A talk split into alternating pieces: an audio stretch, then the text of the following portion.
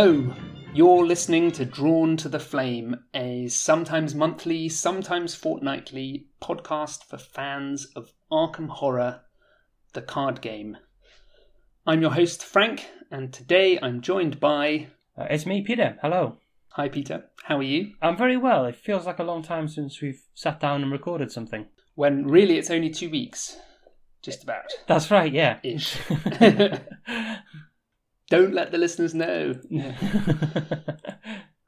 and how are you? How are you? How's everything going there? Yeah, I'm I'm fine. Yes, I'm well. I um, it feels quite strange thinking about Arkham Horror when there's glorious sunshine outside. Um, I imagine when we get to do sort of desert scenarios, that would be more fitting. When you're kind of sweating playing with your cards, imagining how it is to be in ancient Egypt or something like that. Yeah. So this episode, dear listeners, we're going to go back to what we started doing at the very beginning of this podcast, which is focusing on a particular trait and grabbing it, having a look at it, and telling you what we think about it. And this episode, we're doing the talent trait. But we're not going to do our usual thing of simply card by card because already the pool of talents is growing to be quite unwieldy. So we're going to do it in a slightly different way. So, which cards are we going to look at first, Peter? We're going to look at the core set stat boosting cards. Great. So, rather than reading each of these cards to you, we're going to tell you that they're all two cost assets. There's one in each of the five factions. They each have two pips, and the pips match what they boost. And you can spend a resource and boost one stat, or spend a resource and boost another stat. And all of them can be used as many times as you want during uh, a player window. So, so don't worry about only being able to boost a stat by one us- using one of these. You can, you can It's not one off boosts, it's as much boost as you have the money. exactly, yeah. Uh, incidentally, I, I've, I've recently invested in some some poker chips. Hang on, I'll give a nice. That's that's my Oh, good sound. Good sound. uh, to use as resource tokens to, to fit the, the kind of 20s poker theme. And it feels quite good if if you want to uh, to to just really skyrocket a resource for a critical test. You just push your stack of resources in and say you're going all in on this test. Maybe like the art on Hard Knocks, you swig from your bottle and with your other hand push the tokens in. So, very quickly, these talents are called Physical Training, Dig Deep, Hyper Awareness, Arcane Studies, and Hard Knocks, and they boost in that order Willpower and Combat, Willpower and Agility, Intellect and Agility, Willpower and Intellect, and Combat and Agility. Say that a hundred times and summon uh, Cthulhu. Yeah, so each faction has access to one of these, and each of the starting investigators in the core set, in fact, could run two, which meant that if you played as Roland, you could run physical training and hyper awareness, and you'd have all of your statistics covered. Did you ever try a, a talented Roland Banks investigator back in the core set days? I did not do that. No, my my initial initial games with Roland, I found I was always struggling to have enough cash. So a talent or any card which relied on putting a load of cash into it didn't really suit didn't suit the way I was playing. And I've, I've got to say, actually, I didn't really use any of these in the core set uh, when I, when I was deck building with the core set. I was going to say actually exactly the same thing. I was excited by them when I first saw them, and then something about using an action to play it and spending two, and then needing the extra resources to actually make it worthwhile in tests. The only time I really saw it working well at all was physical training in Skids O'Toole, because he can have pools of cash. But often what happened for skids is if you fail a test, you just spend two and retake it rather than spending four to boost yourself incredibly high. I, I'll note that these that I think they have got a bit of a new lease of life in Dunwich. Uh, I, I think hyper awareness that Hi- Rex Murphy tends to have a lot of cash because he can use Milan or possibly something like burglary to gain loads of money. So he, he can typically chuck a load of money into hyper awareness, and that lets him Yeah. boost his agility, which is good if you ever need to evade something. I also, as as we well know, Fire Axe came out, and these talents are a way of draining your pool of resources if it ever gets too big to use with the fire axe, in order to keep yourself dealing extra damage. Yeah, definitely. So, so, so I, I had physical training in my in my Zoe deck, for instance. Although I didn't use it that often, it was just a, a, a tap there if you wanted to turn on fire axe. And and I guess you could maybe say the same with arcane studies in Agnes, for if you're using something like fire axe or dark horse. Yeah. I always sort of imagined I might do a a dig deep Agnes. So you've got the the willpower and agility on tap, and found that I mean Agnes anyway. Spells can be quite expensive, so I just never felt like I had the cash or was rolling in the cash. And when her willpower's been boosted by other things, I never really wanted to boost it on dig deep. And the times when I wanted to test agility, I was playing a blinding light or just killing the thing I wanted to evade. So it sort of never really got off the ground as an idea. They, certainly might come in because I guess they all boost what you would call the the primary stat for that class. Yeah, so Yeah, So the survivor one boosts, uh, boosts evade, or does willpower and evade because survivors are the, are the weirdest ones. Rogues gives you agility, arcane study gives you willpower, hyper awareness gives you intellect, and physical training gives you combat. So if we see investigators that are maybe not spec'd for some reason towards you know that stat in their class, we might see a doctor who's a guardian, for instance, who could have a high intellect but a low fight. Maybe these these cards are, Yeah. are, are a good thing to have in there, so you, to shore up your your abilities in your core, you know, in your core area. yeah, exactly. You you don't necessarily need hyper awareness in Daisy for the intellect boost because she never needs to boost intellect. And actually, it's interesting you mentioned survivors because I often thought dig deep would be great for Wendy, but actually she's already got a willpower of four. She's normally fine. You know, you much prefer to be boosting Skids' willpower than than anyone else's, really. The other way that these cards got a lease of life was the talented Jenny Barnes, which we've talked about on the Jenny episode, so I'm not going to go into that in huge detail. But because Jenny generates more resources than anyone else, suddenly that, that gave using these basic talents in Jenny a new lease of life because she could take any of them, so you could choose which statistics you wanted to boost and spend her resources to do that. Spot on, yeah. Uh, We covered that really well in our well, oh, I think probably you covered that really well in our Jenny episode. Exhaustively. Yeah. So, should we talk about, I guess, the next step up from these talents? Yeah, yeah. So, in Blood, Blood on the Altar, we got a three experience card for each faction, but only four talents. Only four. Only four talents. I'm uh, actually one, two, three. Oh, we did get we we actually got a fifth talent, but it's not one that fits into this cycle. Yeah. So, so it, I, I I hadn't realised this until you pointed it out. But the stat boosting talents we got in Blood on the Altar, we have for four classes, but not Mystic. So Mystic has a Pact instead, which is Blood Pact. I think it's Pact traded. Yeah, I think that's Pactate created. What's interesting about these is that first up, they're permanent, so they start the game in play. They boost all boost diff. I want to say they all boost different stats to the core set stat boosters, That's true, yeah. and they all work in a slightly different way. None of the no two of them work the same way. Exactly. The last time I mentioned these was, I think, on my first look at Blood on the Altar, and I mainly used the word wow and probably not not much critical thinking. And now I've had a chance to play with all of them, I think, so we've got a bit more of an overview. Where do you want to start? well, let's start with we'll start with Scrapper. It's just jumped out at me right in the middle there. Yeah, okay. this effectively works like this is an interesting one to start with because it, it's the most like the core set ones. So this is fist and agility, or combat and agility rather. So it's the Yeah. same stats as Hard Knocks, Yeah, and uh, is a, And- complement to the to dig deep because it's the other two stats to dig deep, isn't it? No, it's not. No, it's not. So no, 'cause Dig. Deep is agility. Yeah, So this this is a basically the advantage this has over one of the core set ones is that it's permanent, so it starts the game in play, and obviously you don't have to spend any resources to play it.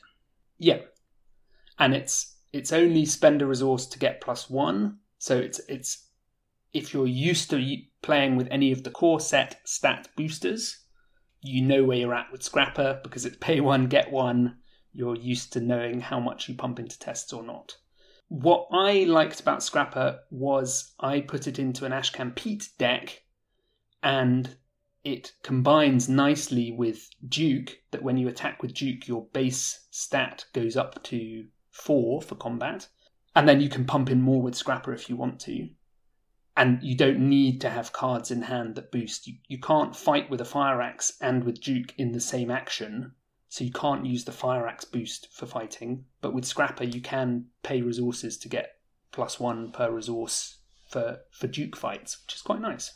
And of course, this is in the same faction as Dark Horse. So, yes, having something in play from the very start of the game, which lets you drain your resources in order to uh, to, to trigger Dark Horse, giving you your increased stats, then you know so much the better.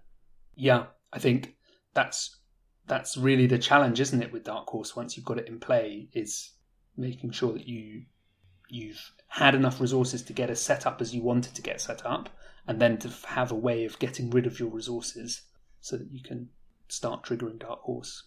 Well, should we, should we move on to the, the, the next most uh, vanilla one? Yeah. Which, uh, in my opinion, would be Streetwise. Really? Okay. So, Streetwise over the other ones, it, this this increases the number of resources you have to spend. So you're now spending two resources, but it gives you a plus three to your skill test, and that works on intellect and agility, which I think is quite a good combo to have because you're boosting your, your main stat. But then I think most people have probably got a use for intellect because they can they can use it to investigate. And no yeah. one, no one with plus three intellect over what they've got is really suffering. So you know the the worst you're going to be is four. Uh, more likely you're going to be you yeah. five or six for m- most most investigators, which is which is quite likely to succeed at anything. Yeah, for the investigators we've seen so far who can take it, it's pushing you at nearly seeker levels of intellect, which is really nice. Yeah, yeah, exactly. Yeah, so I think this is really good. And, and again, uh, it's probably a no-brainer to take in Jenny because of the extra resources you can generate, right? Yeah. Even doing the calculation about whether or not it's worth spending two in Jenny, that it almost becomes insignificant. So, yeah, really powerful. The other thing that's nice about it in Rogue is that there are some times when you really want an agility test to land, like with a backstab or setting up a sneak attack, and simply paying two resources for a really big boost can be really nice. Let's let's press on. We'll look at. I'll tell you what. Should we look at higher education next? Yeah, yeah, yeah. We're sort of working backward through the classes. So higher education, uh, uh permanent again, three XP. It, it spend one resource you get plus two to the skill test, which is great. That's and it's even more efficient than uh, Streetwise, but it has a limitation, which is that you can only use these stat boosting abilities when you have five or more cards in your hand. Yeah. So I found this card really powerful uh, because in most cases the limitation hasn't been too crippling, especially in Faction for Seeker, where you've got you know, preposterous sketches, cryptic research, old book of lore, all giving you more cards. Yeah, laboratory assistant as well. And in fact, laboratory assistant is great because it helps you float more cards in your hand. So if you need to use a few in a turn, you're not suddenly going to drop below five. I also really like it because it boosts a stat that Daisy has long wanted to be able to boost, which is which is willpower. I mean, you know, maybe people are listening know, I, I, I was a big proponent recently of, of a spellcasting Daisy, which it, it tries to take more advantage of the fact that she's got that big purple card pool there. It's just a lot of those cards are hard to bring into her because she can't reliably get them to work. Yeah, you you don't want to play a blinding light in Daisy when her agility's three already. You don't really want to be playing a shriveling and trying to fight with a with a willpower of three. Exactly. Yeah. So w- with this card, Daisy then becomes a lot more able to handle herself because only one resource. And again, Daisy's in a similar boat to Rex in that she can have Milan to generate cash doing what she wants to do. So you know, yeah. you can either put that Milan resource into us into the intellect test to really to just you know reliably investigate, or you can hoard them up and then be a bit more independent as Daisy and able to fight things with your shriveling. My opinion of this would be almost certainly one of the most powerful of this cycle of cards. Uh, just one resource plus two, plus two to a skill test is, is fantastic. I'm very inclined to agree with you, basically. I've played it in Rex a little bit, and I actually love that you can pop one or two resources in to almost guarantee that you get two clues a time for those locations that you really want to clear out really quickly of clues. Or if you're going to, you know, uh, add a deduction so you can try and get even more clues, you can just basically smash the test. And exactly as you say, if you have Milan down, you're then making money back off it. Um, it becomes yeah really powerful. It's really an incredible card. I I also really like that you can start the turn on four cards and play something like Cryptic Research, as you said, which doesn't even take an action, and just fill your hand up again, and it suddenly turns on again. That yeah, you're ready for business all of a sudden. Yeah, you just you- you've you've done some some research through the library just to to remind yourself of what your degree covered. Yeah, exactly. Oh, hang on, I learnt about this, didn't I? Yeah.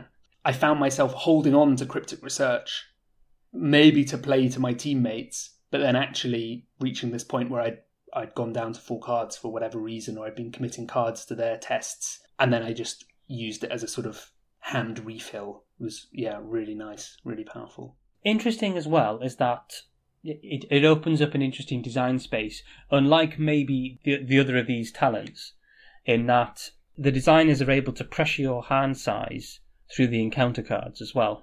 So, you know, it, it, although it seems very powerful right now, there is a there is a way of tackling that later, and it, I would have been interested to see that style of restriction on all of the on, on all of these. So maybe the Guardian one only works if there's an enemy at your location, for instance. Yeah, yeah, What you you could imagine if you've got higher education out, maybe a monster engages you, which says, you know, your hand size is reduced by three, or or when when this engages with you, you discard two cards at random.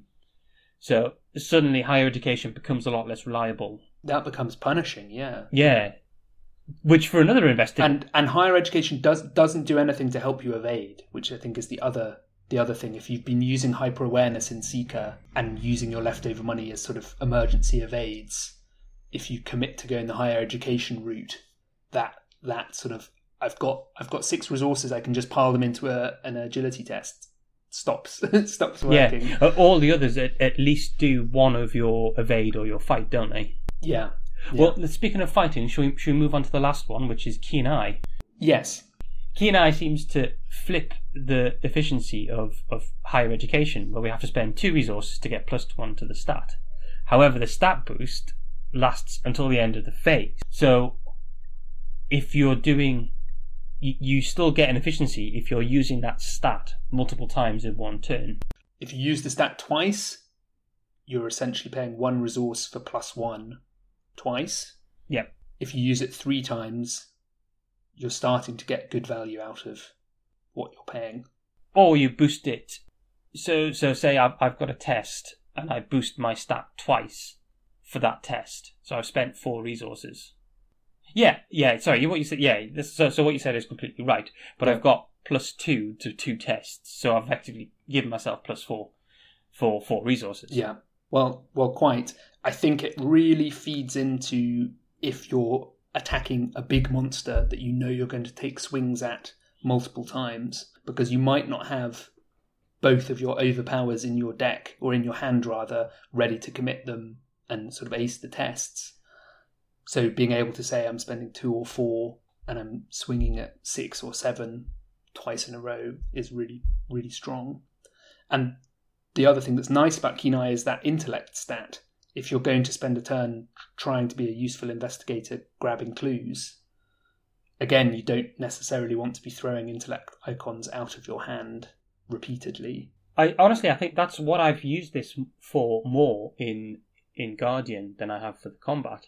So Zoe starts off at a at a two, and I think the only time I've used it really was was when I was at a two shroud location, boosted my stat by two by spending four resources, and then investigated three times, uh, and actually found found three clues on the location, which was enough to give us another victory point. It's great. Yeah, that's really good. I think it. I think it also leans on Roland has a reasonable intellect and a and a good combat combat of four, intellect of three, and this in play means that he can do the things that he does well, which are investigating and fighting monsters to get more clues. So I like I like it in Roland as well as an option. The caveat definitely exists for Guardian though that sometimes they're short on cash, Roland particularly. If you've picked expensive allies and you've got big guns in your deck, it can be tricky to also have the spare resources left over. Yeah, certainly, certainly, and yeah, and this is where having to spend two really shows when when you're the other ones are. It's very much a case of right. I need to do well at this test, so I'll spend my one there or two if you're a rogue to to boost it by three. It's only in it's it's in fewer situations where I'm doing lots, and I only get a little bit better at each one for spending two. Yeah, this isn't an every turn booster, is it? It's a sort of picking your battles. Like with higher education, I could spend three to get plus two to my stat three times in a turn. With this, sorry, what did I say? If I, I spend three to Yeah. get plus two to my stat, so I've effectively spent three to get plus six worth of bonus, Six. and I'd have to spend tw- yeah, Twelve to get Yeah, plus six. Thanks for thanks for that. it's been a long day, but yeah, it's, it's, but you see what I mean. Yeah, so it's it's it's it's hard. Yeah. I think it's it's it's harder to squeeze this into to Guardian at the moment. Yeah, I think so. Um, you mentioned the idea of uh, with Seeker, your hand being pressured as a way of punishing a player who's committed to higher education, and I think knowing what basic weakness you have in your deck after the first scenario is really important actually deciding if you want to go down that route. If you have amnesia in your deck and you're a seeker at some point in the scenario your hand's going to, going to get emptied and higher education will turn off. And if that's at a sort of crucial moment as daisy when you're hoping to then be using your will to fight or evade that can be really really painful. And similarly if you have paranoia as Jenny with Streetwise or as Zoe with Keen Eye, again, suddenly your money's gone and relying on this boost is is folly. And that's I think I love that the, the they can sort of push the design space there where none of these cards are auto includes. You've got to you've got to be a little bit thoughtful in choosing to run them. But then they also have really powerful bonuses if everything goes well. Yeah, and- and I would say there's not really much of a cost to including them. You're not you're not. It, it- it's it's only the, the experience cost that you are investing in that. So yeah, it, it's not a no brainer to add them, but at least when you add them, you're never cutting out something else you're gonna you're gonna miss. Yeah, yeah. Well, and speaking of 3xp talents that are permanent, that you might want to think about adding to your deck, we got two early on in the Dunwich cycle, namely Charisma and Relic Hunter, and we should just just acknowledge them here. We've talked about them in detail earlier on as well, but they're also talents, so they're also these sort of passive abilities that talents can seem to represent but they're definitely ones where you want to have thought about building your deck in that direction. I think Relic Hunter more so than Charisma. Yes, yeah. Uh, as you said, we have talked about these quite a bit, and I think we've we've briefly talked about this, but we'd love to do an episode at some point focusing on deck building and use of slots in your deck. Yeah, we have it in the pipeline. But especially bearing in mind how the Dunwich cycle is structured so far, there's, I mean, it, it's it's not much of a spoiler to say there's plenty of allies, story allies to go around. Yeah, So so charisma's Well, certainly been the one I've I've picked up a few times, even on even on characters which you wouldn't have really said were a- you know an ally heavy build. With a spare three experience and a couple of story assets, you know, I pick up charisma just so I can I, I can play them. because it's it, you don't want that awkward situation where you have Earl Sawyer in your hand, but you don't want to put him down because you're waiting for Peter Sylvester or something like that, and they'll give you the same boost. It it would be nice to put Earl Sawyer down, draw a couple of cards off evading some enemies, and then when Peter turns up, be able to play Peter. Or you know, there are many other examples of double ally play It is interesting, I think, that these the difference between these two cards is a purely metagame difference, in that they're they're equally as powerful. They both take a, a slot you have one of and add an extra one. They both cost three experience. You know, they're they're they're both permanent. So there's nothing nothing to t- decide between them aside from the slot they give you. And it says something about the card pool at the moment where I've seen so many people with charisma. Most people seem to pick it up at some point, but I don't think I've seen anyone take Relic Hunter. Yeah, unless you're going to do a sort of dedicated accessory build. I think personally, I think Agnes and Wendy are the the places that you might want to do that because they both have accessories as their signature assets.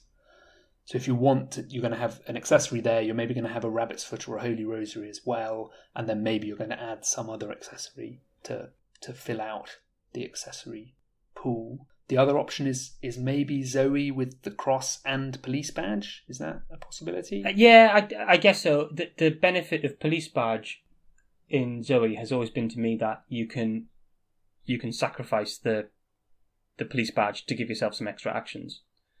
So if Mm, you get a yeah. police badge first, you can play it and then destroy it. When you get the cross and you've got, you know, it's paid for itself. Well, this all feeds into our slots discussion that we'll We'll come to. have at another time. Yeah. So a- after that, after those two, we're left with a handful more talents, which don't really have a solid theme to latch onto. It's just a sort of scattering of other cards. So one of the questions I was going to ask you, Frank, uh, looking at the talents as a whole, what it is do you think that ties them together? Because we haven't yet seen any any other cards, any investigators, which reference talents, have we? No, I don't think so. but bearing in mind some of the other cards that have been e- even officially teased, so like Marie, she references Occult, uh, which is a which is a trade on card. So it's certainly something we could see happen. Uh, that talents are referenced uh, as part of de- the deck building restrictions on an investigator. Yeah, so that's a really good question because there's a couple of things. One is that the permanent talents that we were just talking about, where there's a 3 XP threshold, that that 3 XP threshold I think is is very carefully chosen because often that's the point at which dual class investigators don't get access to the higher cards. So if you're playing as Roland, you can only go up to Seeker level 2, so you can't be a higher educated Roland. And similarly, you can't be a, a Scrapper Agnes because you don't have access. So the higher XP talents seem to be suggesting something about what the sort of core qualities are of the particular classes, which I think is interesting. But the other thing I think about talents is I've started to think about them a little bit like almost like not quite passive abilities, but those sort of abilities in role playing games that they're not they're not flashy, they're little boosts doing just giving you a little bit of an edge or a little bit of an advantage. And looking at some of these other ones, maybe we'll see an example of that. So for instance, just just diving on one, pickpocketing in Rogue, you pay two to play it. It's got the talent trait and the illicit trait and an agility icon, and it has a reaction trigger after you ev- evade an enemy, exhaust pickpocketing, draw a card.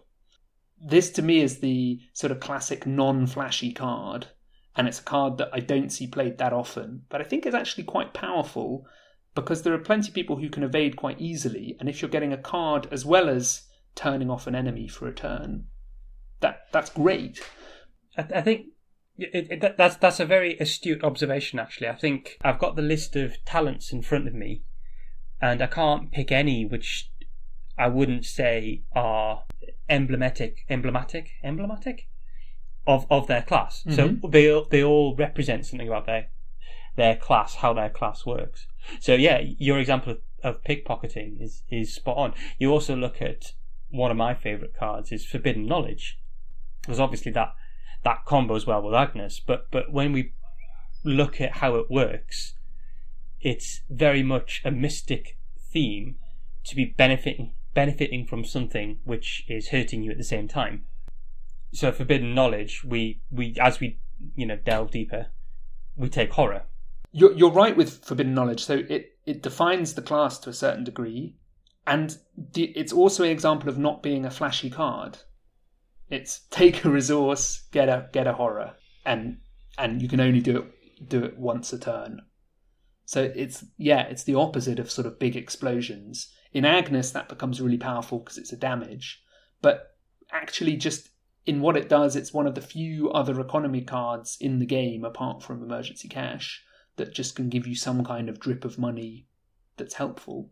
And I've often seen the Mystic player in a group put it down early because it doesn't cost them anything to play, and then it just sits there with the resources on it, and they're only using it sort of as and when they need it. They're not pounding through it to get really rich, and and that's how they use it. And I think I think it's a really yeah a really great yeah. and then if if we look at, I mean, briefly we'll mention first aid, which you know is is is the guard the guardian theme of of healing people at you know not just yourself but other other investigators as well. I don't necessarily think it's a great healing card, Mm. but it, but it, but it's it's good.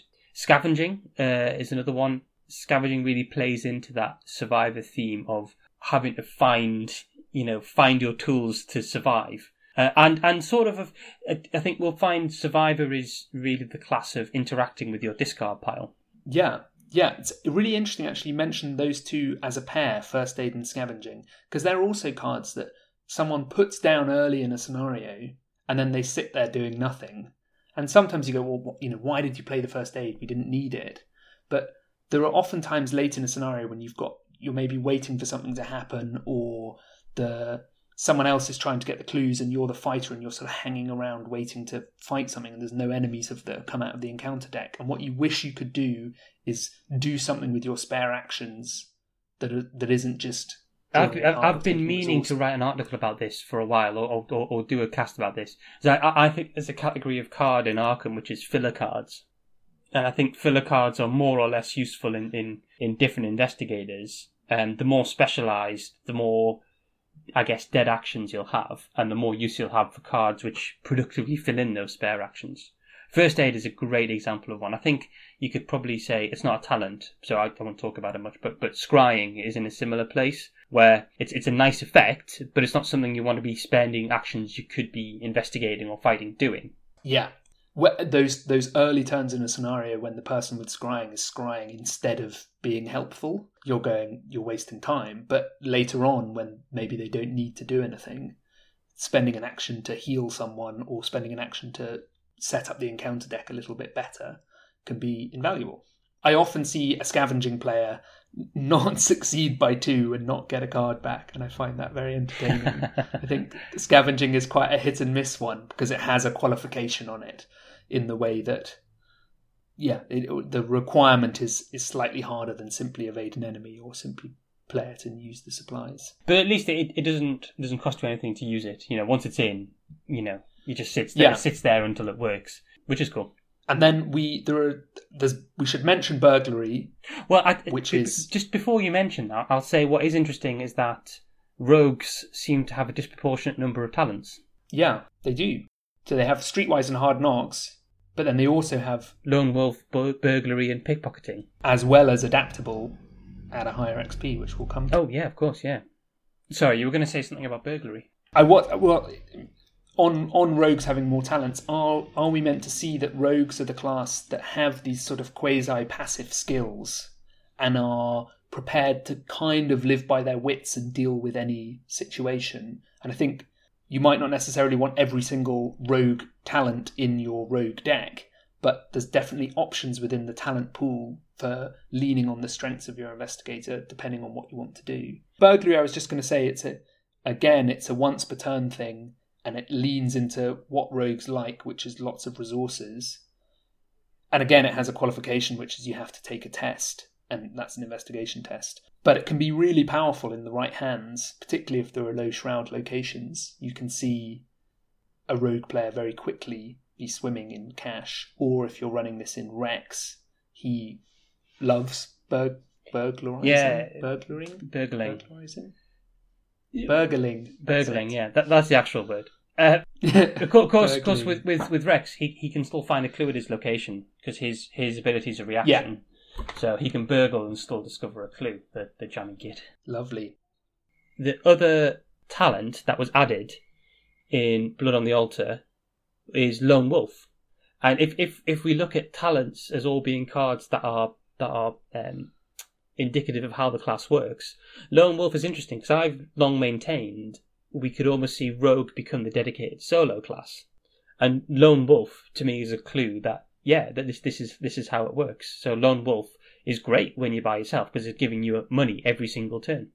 Yeah, they in, in fact there are six rogue talents, and that's twice as many as any other class has. And yeah, precisely, if they're these cards that are non-flashy but providing steady, decent boosts, Lone Wolf, Wolf really sums that up. Actually, pay one and then every subsequent turn get a resource extra. I mean, I love it. I think it's an incredible card, and obviously it's very powerful solo.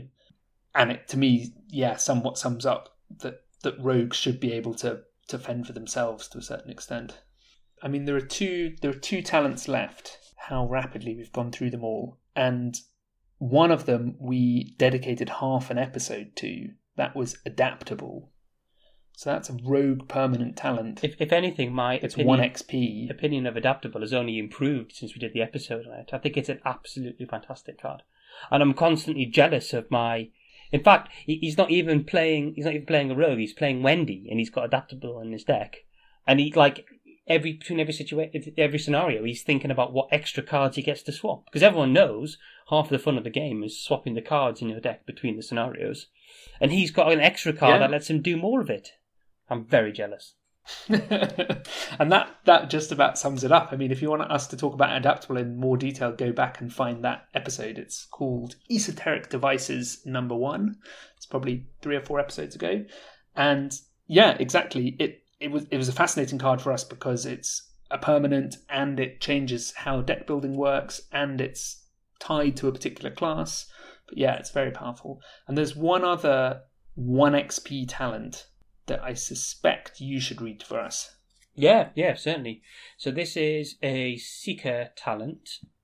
It is uh, so it costs three uh, and is one experience to buy. Has an agility pip, and then it has a fast action during your turn. If you're not engaged with any enemies, exhaust Pathfinder, move to a connecting location. And yeah, this isn't a any kind of slot. Well, just like all of the other talents, actually. Yeah, so so this is this is effectively a free move every turn. If you're a seeker, typically you don't want to be engaged with enemies. You want other people to be taking the enemies off you. And this just lets you absolutely zip around the map. It's amazing. It's not it's not limit one per investigator either, so you can have two pathfinders. So I've seen people like Yeah. double pathfinder then shortcut, and they've they've spent what would take you a whole turn, they've done without spending an action. The amount it adds to a seeker's efficiency when a seeker's primary role is be in a location, get the clues, move on. It's it's incredible. You can't actually tell, tell how much looking at the card, but I would say I love that shortcut is free as well. But if this was say Mm, I don't know, a one cost that gave you three free moves or something like that, it would be worth, you know, the value of paying three resources and getting a move every single turn is just incredible. It's such a decent card. Roland loves it as well because he loves to get to locations where enemies are if he's not started his turn with them and kill them and he can take it.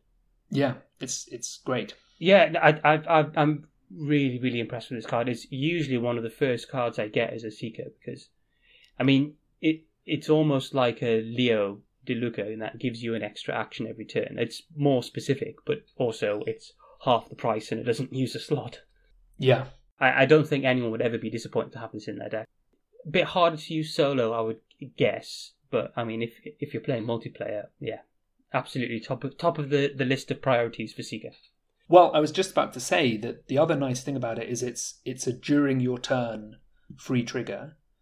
So it, it's not even at the start of your turn you can zip around. You can do other things in your turn and then evade an enemy or evade an enemy and get some clues and then zip away. You can do it at the end of your turn or the start or or whenever. And that's that's really nice as well that there's there's so much flexibility built into it Yeah.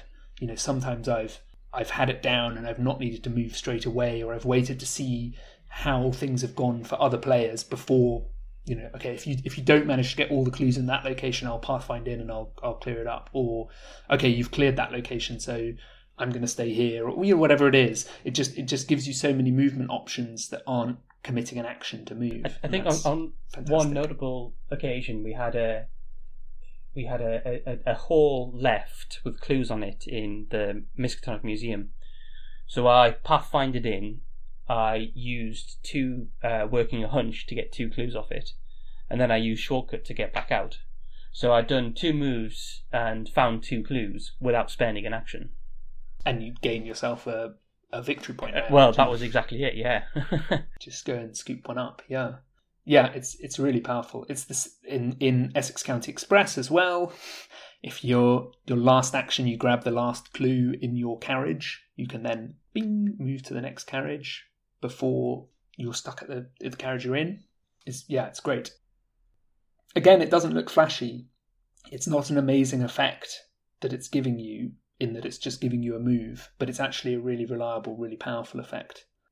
So yeah, Brilliant. Okay, well that, that that's all of them. that is all the talents in our whistle stop tour. It's interesting talking about these. As as I as I mentioned earlier, there's they're, they're- they're more diverse as a theme.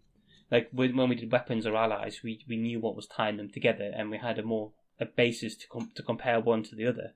But the, these cards are quite disparate. But as you mentioned, I think there is that theme running through them that they they, they do something quite basic, but something that their their class likes to do. Yeah, what's it called in an RPG when you have an ability that you can only mo- use once a period or something like that? I can't. Well, I, and- um, my RPG terminology is not strong enough. in D and D Fourth Edition, it would be called an an in well, it would be called an encounter ability. So you could do it once per encounter. Yeah, this this sort of is they're reminiscent of that to me, even though they're not identical. In a similar way that I've heard people talk about the neutral skill cards as cantrips, that they sort of replace themselves. Sometimes I think about the talents in sort of that way, that they're yeah, they're a sort of a a fairly simple passive ability that you may there's maybe a time restriction on. You know, often the restriction is actually if you have enough resources to boost yourself. So, if you have had dear listener, any success with a particular talent deck, whether that's pickpocketing lone wolf deck or just playing one of the core set stat boosters in a particular class, why don't you let us know? You can reach us. We are uh, drawn to the flame podcast at gmail.com. We're on Facebook, we're drawn to the flame. We're on Twitter, we're drawn to the flame. We check it pretty regularly. You can find us both online. I'm FB on Twitter, that's EPH underscore BEE, and I'm on Discord as Zooey Glass, and I'm on ArkhamDB as Zozo. Uh, and I'm everywhere as Unitled. That's U N I T L E D.